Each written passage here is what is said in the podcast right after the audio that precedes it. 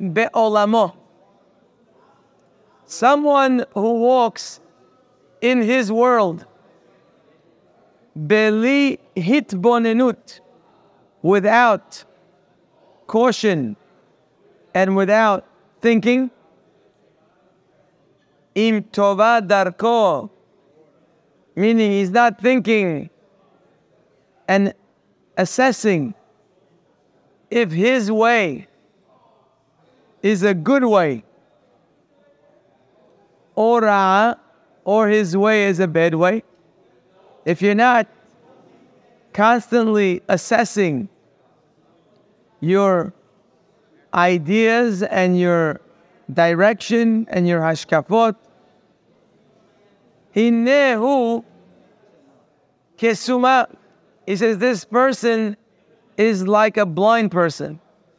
Haholech al sefat nahar that is walking on the edge of a river. A blind person walking right by the edge of the river. Asher sakanato, his danger, vadai atzuma vera'ato kerova me'atzalato. He says his danger is surely very, very big. It's a big danger. And ra'ato, and his end, his bad ending, kerova is closer, meaning it's more probable, mehatzalato, from him being saved. A blind person walking on the edge of a river, it's a very big sakana, which is imminent to take place. Let's stop for a second and let's think about what we just said. So he's saying someone who walks in his world without thinking is compared to a blind person on the edge of a river. So simply, obviously, you understand that living in this world, he's comparing living in this world like a person walking on the edge of a river which means, as we already mentioned a number of times, the dangers of this world are more probable than safety. It's not a 50 50. It's not uh, you'll either 50% go right or 50% go left. He's saying that the danger of going the wrong place and leading your life to a terrible ending is more probable than landing in the right place. So this is not like a coin flip where it's 50% heads, 50% tails. It's not like that. The world is not like that. It's saying that the danger far outweighs the success. So if you're not thinking and you're not contemplating and assessing where you are and where you're headed, so you're much closer to disaster than you are to success. So a blind person who walks by the edge of the river and makes it safely, that's a, a miraculous happening. That's not, that's not normal. So he's basically saying if you live this world without thinking and without being careful, and you end up in a good place, that's a that's a ness. That's a miracle.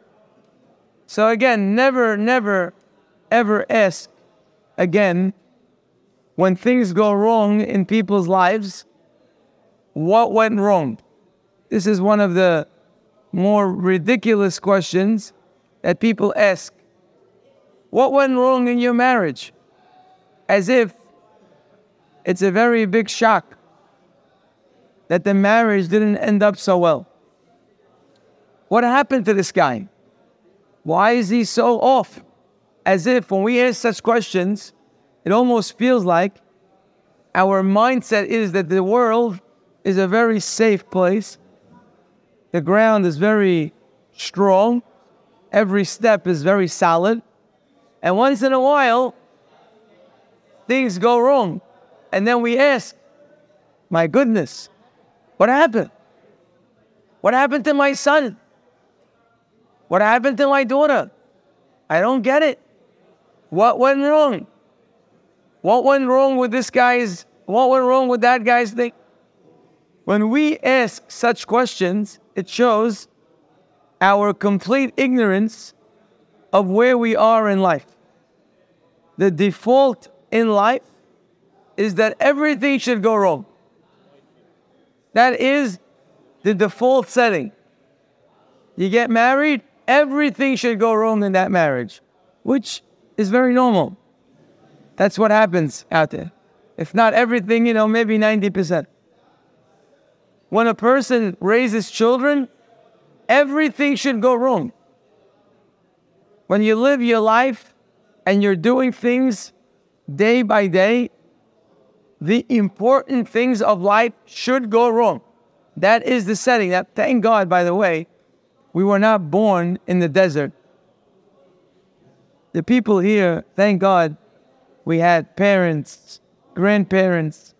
I'm not sure they were all perfect, but we have been given certain guidance of thinking and a certain system and a road that they put us on.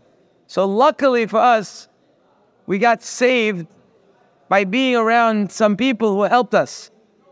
So therefore, so therefore, even though we don't think, and the community, which comes to help us sometimes, the community helps us a lot because there are certain patterns and certain assumed ways of living.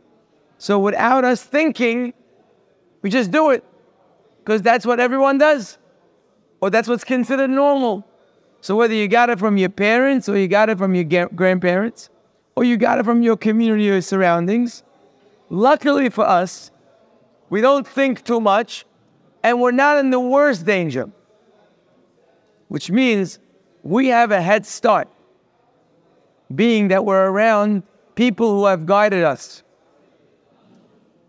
But a person who starts his life on ground zero doesn't really have parents, grandparents, a community to set him on some kind of road, and they're not thinking, they're done. There's no, it's not a question. You don't say what went wrong in, su- in such a situation or what went wrong. The guys is in a dangerous place. So even by us, that we're lucky that we got some sort of guidance and we have some sort of derech, and a lot of them are correct because we got lucky, but that doesn't ensure that we have the derech and everything. Certain things your parents gave you, your community gave you. So, yeah, you, you did well by just living according to what they showed you. But any new things in your life or any new areas in your life are just as dangerous as the guy who grew up in the desert. There are things that you didn't get from your parents. For example, marriage is a great example. Marriage you don't get from a community. You're not getting from your community a derech in marriage. Maybe Shabbat you'll have a derech. Shabbat, everyone goes to shul. It's normal. People make kiddush. They have seudot. Those things most people are doing not because they actually sat down to contemplate if they should be doing that or not doing that. Most people are doing it because that's all they saw, that's all they are around, and they do it. But there are many things that are not like that. The community gives you very small things. They might be big, but they're small in number. They gave you Shabbat. They gave you Kippur. They gave you maybe sending your children to school, to yeshiva. They gave you maybe charity, how to give charity. So clearly, living in your home and in the community gives you basic things that If you stay on those things, you're safe. But there are many, many, many other things that your community is not giving you at all. Like I said, marriage, your community is not giving you guidance in your marriage. There's no community norm in how to be a husband. That's behind closed doors. That's not something that you're following a crowd. You're left on your own over there. Big problem. Raising children, more or less, you're on your own. You're not getting that from the community. Your growth beyond the accepted norms of the community, you're not getting from the community. So, therefore, a person, like I said, we're not starting in ground zero, and we have to be thankful for that. But sometimes starting at ground zero is better. Because if you're on ground zero, you know that you better step up and do something because you're not getting anywhere without thinking. Living in a community can be one of the most dangerous things. It could become a worship of the community, and you lose your self appreciation as an individual. You live in the community and part of the community and makes you fall asleep because you feel protected and you feel normal. Perhaps that's why. Look at the words he uses. I was going to ask you, what do you think? But maybe as I'm talking, I realize what he's saying. What does it mean when he says, Ve'haholech be'olamo? A person who walks in his world without thinking. What does that mean, in his world? Shouldn't he have said, Ve'aholech ba'olam, one who walks in the world without thinking? What does he mean when he says, and the one who walks in his world? Ha'olech be'olamo, one who walks in his world without thinking, he is like a blind person. What does he mean in his world? His world means he is in a certain community, a certain environment. He's in his own world. When you're living in your own world, you don't see anything outside of that world. That's called be'olamo. You're in your world. You're in your bubble. Now, a bubble is good. I said again, community is a great word. But community is a dirty word. It's a great word and a dirty word. It's a great world, word, word because a community puts you in a bubble. So there is a certain amount of assumed actions that you're going to do or assume things you will not do. Assume there's protection in the bubble. It's beautiful. Baruch Hashem, we have to thank Hashem that we didn't grow up in the midbar. There are many people today that grew up in the desert, literally, in a spiritual desert. They grew up in places where there was no norm, there was no accepted, oh, that's the way we do it. They grew up in a spiritual desert wasteland. So thank God we are not in that world. But, but, it sounds from his words that living in a community actually makes you more blind doesn't make you worse, but it makes you more blind. You see, if you grew up, grew up in the desert, there's nobody around you, so you know you have to start thinking. No guarantee you'll start thinking the right way. But you know you got to start thinking. But you don't know what to do. No one gave you direction. No one gave you advice. There's no precedence. There's no one to look up to. If you grow up in a desert, you're not considered so blind because at least you're aware of your blindness. You're considered a blind person who knows that he's blind, which is a very good step. Knowing that you're blind can help you become not blind. You go to the store, you buy some glasses, you put on some lenses, you take care of your blindness. You're careful when you walk, knowing that you're blind. A person who grew up on ground zero, when nobody around him has influenced him, is very blind. So it's not so good. That's the negative. They're very blind. They know nothing. So they're really zero. But on the one hand, they're aware that they're blind, which is a very big asset, knowing that you're blind.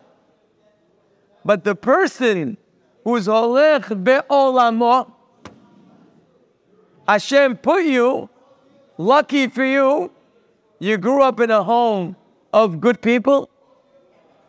You grew up in a home where they had values. So now you have things that you attach yourself to. You grew up in a community that gave you so much to learn from and to copy.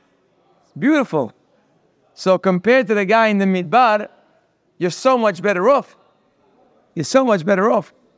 You have so much that you were given before you even started thinking. Before your mind started thinking, you already went to shul every day of your life. You already were given mitzvot. You heard kiddush every Friday night, every Shabbat day.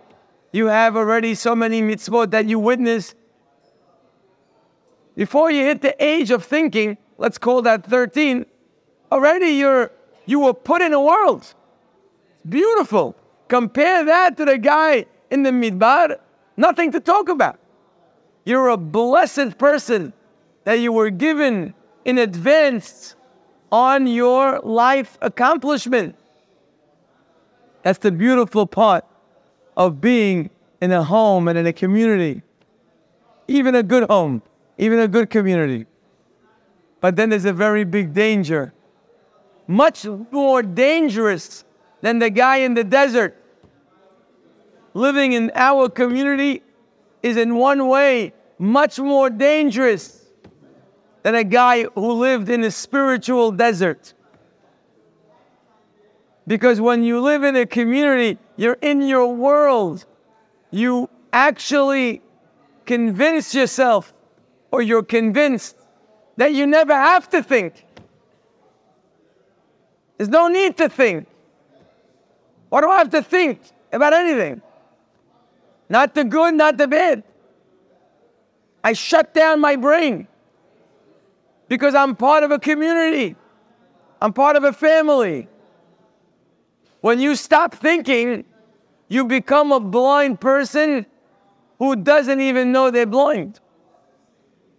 Then for sure you're going to be destroyed. By the way, not only in the bad, even the good.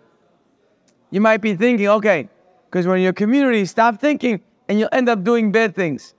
Even the good things that you do are not valued because you'll be just a robot. You're not even doing things. People, how many people in this community keep Shabbat as an Eved Hashem? What do you think? Shabbat's coming? Oh, this is my way of serving Hashem. About being Eved Hashem. How many people you think keep Shabbat as an Eved Hashem? You say, what does that mean? I know. You don't know what it means. How could you do it? I didn't say no one does. I didn't say. How many people you think? I think it's a minority. It's a very, very small minority. Very, very small. That one that, that keep Shabbat, which let's say the majority keep Shabbat, overwhelming majority. But how many of those people are keeping Shabbat as a way of serving God? Yeah, those who say, okay, Shabbat's coming, I'm serving Hashem. Let me start. Not that many. Not that many. They're just they're just living according to the standards of either their home or their community. That's what they're doing. So that so that means they're doing good, but it's also empty. It's Baruch Hashem, you're keeping Shabbat, but it's not it's not you. You're just a robot following somebody else's Shabbat. Follow? So not only is the bad not good, but even the good is not good in a community. If you grow up in a community, even the good that you do is not a real good because it's not coming from within your own heart. It's not something you thought about. It's not something you're practicing that is authentic. You're just copying pictures around you and you just want to fit in. So therefore, you don't do certain things. And what's the proof to that? How do I know that most people in this community, even when they keep Shabbat, it's not from Ratzon Hashem? How do I know? Am I a genius? Simple. Because when you do something from a feeling of Ratzon Hashem, then you will not see contradictions. If you do a mitzvah because Hashem said, you will not see any contradictions in that person's life. You will not find him Shabbat morning in shul and Shabbat afternoon in a different place. Can't be. Because if you are expressing your Retzon Hashem, your Eved Hashem, when you kept the Shabbat, so what happened when Hashem told you not to do that? Why are you doing that? I don't get it. This morning you're in shul, this afternoon you're not in a place that's really kosher. What happened to that? How come there are so many contradictions within the people of our community? You ever wonder why? We live a lot of contradictions. And we're patient. It's, we like the contradiction, by the way. We'd rather people fake it than lose it. Let's talk about why are there contradictions? The answer is because the mitzvot are not coming from an inner depth of understanding this is the way of life and this is what I need to do. Because Hashem has the rule book and I am following that rule book It's not coming from that. So, therefore, whatever is considered normal in your atmosphere, you'll do. And if the opposite is normal in a different place, you'll do that too. So, even the good in a community might be dangerous. So, again, let, us review one more time. A person living in a community is a great gift because they're not starting on ground zero. Because if you start on ground zero, it's very hard. People who grew up in such communities have a very hard time. If you grew up in a community like ours, you're blessed because you're starting way above ground zero, both from your parents, your grandparents, and your community and surroundings. Beautiful. You should thank Hashem every day for that. But remember, on the other hand, when it comes to starting to think and internalize what you do and make yourself active in life and making decisions, it becomes a community becomes more dangerous than the wasteland because a community puts you to sleep. It puts you holech be'olamo it makes you a person who is holech in his own world. His own world means the world that he's in, in his mind, is complete. This is it. I'm in my world. I'm not lost. Why tell me I'm lost? If I'm not in any world, I gotta find my world. But if I'm in the world already, I'm not lost. And when you're not lost, and you stop thinking, then the bad coming your way is imminent. And like I told you just now, even the good isn't that great. For a 10 year old to follow his father, not to cross the street when cars are coming, holding his father's hand, maybe it's okay, it's a good thing. For a 50 year old to, to not cross the street because his father told him, that's a very big embarrassment. Imagine someone sees you not crossing the street when the cars are coming on Ocean Parkway. And they say, Joe, what happened? How come you don't cross the street? He said, My father told me many years ago that when there's a red light, you don't cross the street. That guy is a behemah. It's a behemah. He's still not crossing the street because his father told him. You tell me you didn't get smart enough on your own to understand why you shouldn't cross the street? So when we copy others, it's nice for a certain period. But there comes a time where you got to take your life into your own hands. And even the good, you can't go to shul on Shabbat because your father went. That was good for 13 years, for 20 years. You can't give charity because your, your father gave charity. It's an embarrassment to you. There is a holding period if you're blessed that people gave you something to start with. But there's got to be a time where you seek independence. So, not only in the bad, even the good, you got to take your life back. Hashem put you in the world and you're walking in that world very dangerous.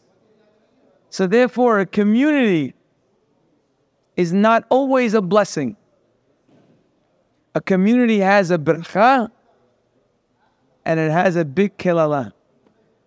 When is the community a bracha?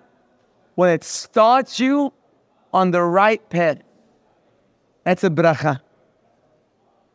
When is the community a curse? When you continue in the same system for the rest of your life. A person who is truly blessed lives in a community and one day wakes up and start to take his own life into his hands.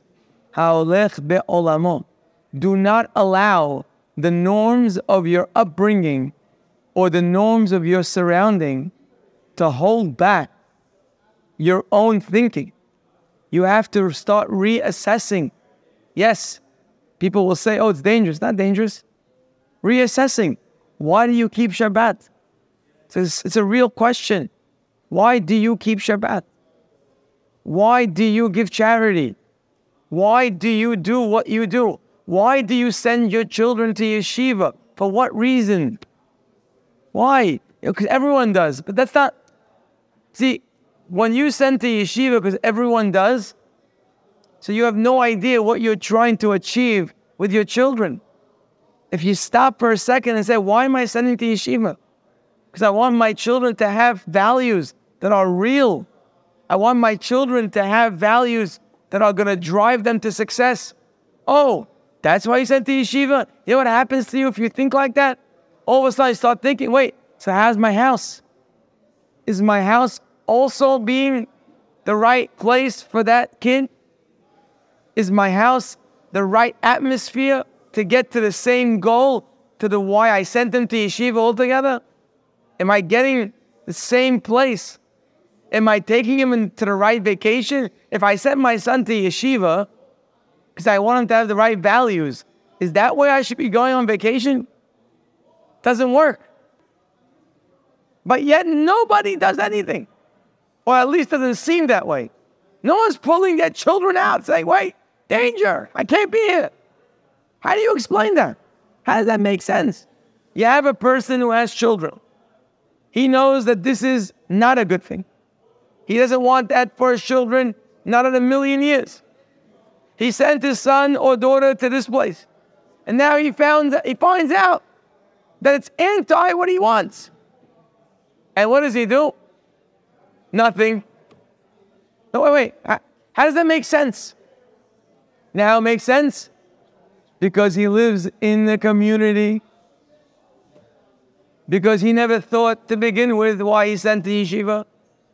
He sent to yeshiva because his friend sent to yeshiva. Because his uncle sent to yeshiva. Because his father, he has no idea why he's even in yeshiva. I mean, probably if he thought about it, he'd get to it. But he never had to think.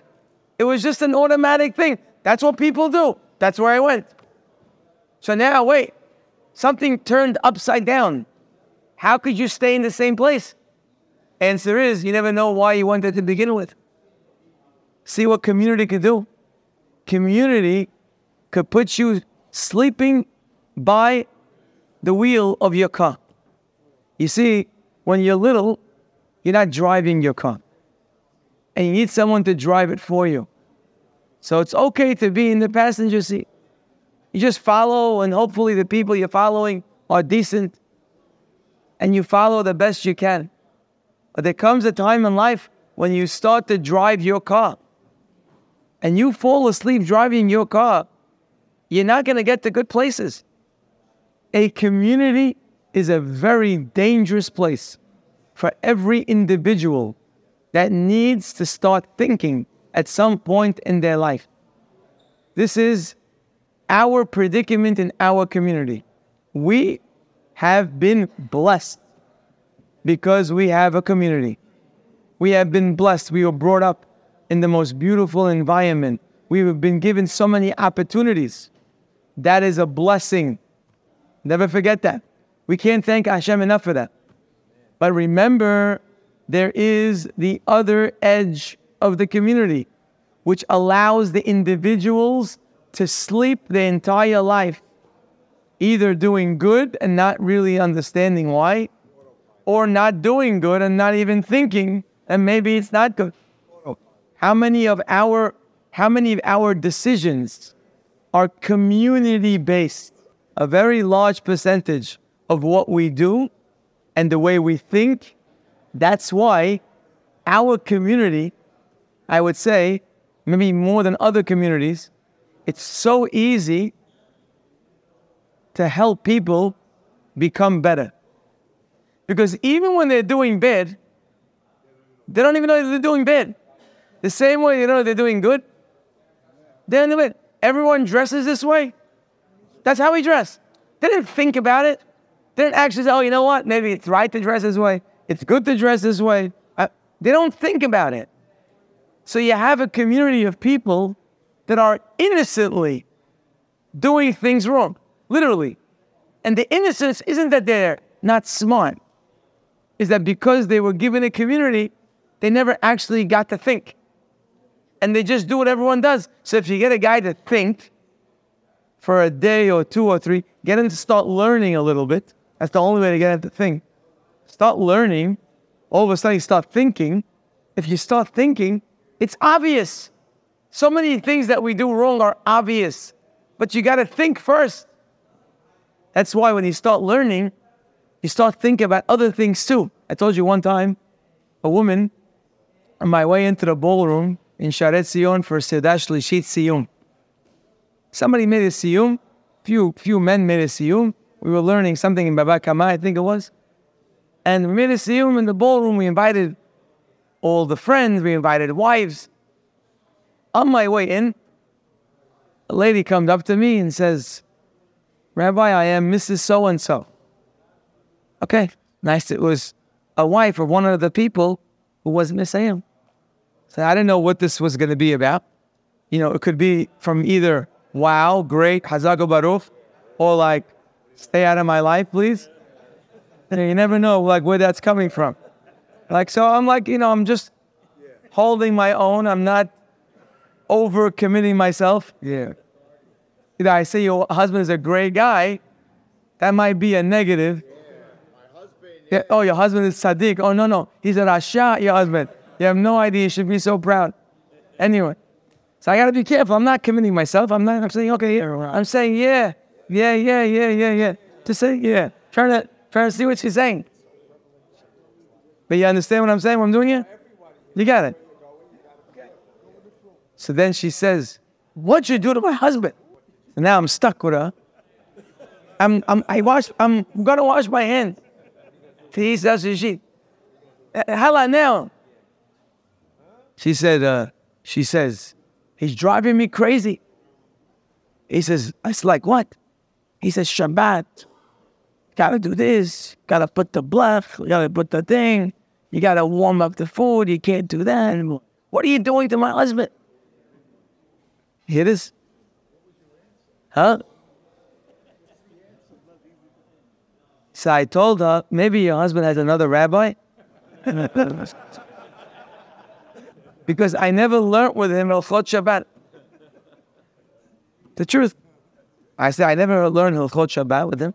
We were learning that year, Baba Kama. You know Baba Kama? We were talking about a guy who steals wood. And then he makes a home out of the wood. So do you have to give back the wood when you're caught and break the home? Or you can just give him the money. A whole pedic on this subject. Nothing to do, not with Shabbat and not even with home, the, the, with, the, with the weekdays. Nothing. We weren't discussing anything. No halacha lema'aseh. No ilchot berachot. Something that never ever happened that year to this person. So I said, probably a husband, a different rabbi that he's talking to, because I never learned Hilchot Shabbat with him. She just can't be. I'm telling you. He never told them this. I said, I never told them. So, so what's the answer? What happened to this guy? What happened to this guy is, for the first time in his life, he started thinking about things. Like, oh yeah, why? Oh, I don't understand that. Question, answer, question, answer. All of a sudden, his life became a Gemara. Starts thinking, I'm keeping Shabbat. Well, why? Why do I do this? Why don't I do that? I heard about that once, but I never do it. Why? You see, most people know really what's right and wrong. They heard about it. They know. They didn't not hear about things. Women didn't not hear about siniut. They heard about it. But it was never relevant to them because they're not thinking. Because they're just living be'olamo. They're living in their community. They're living in their worlds. There's no reason to think when you're a passenger in the car. You only have to think when you're in the car driving. They're not driving because they live in a community. So it becomes every person's obligation to himself. After you're thankful for the world that Hashem gave you, start to find yourself in that world. Find, start to find your individuality and think about yourself and think about what you do, what you do right, what you do wrong. And that is the way a person is able to grow and avoid danger ahead. Because a community is beautiful, but don't allow it to stop thinking because of it. This is a holech be'olamo. Don't get stuck in your world. Find yourself in the world that you're in. Have a wonderful day.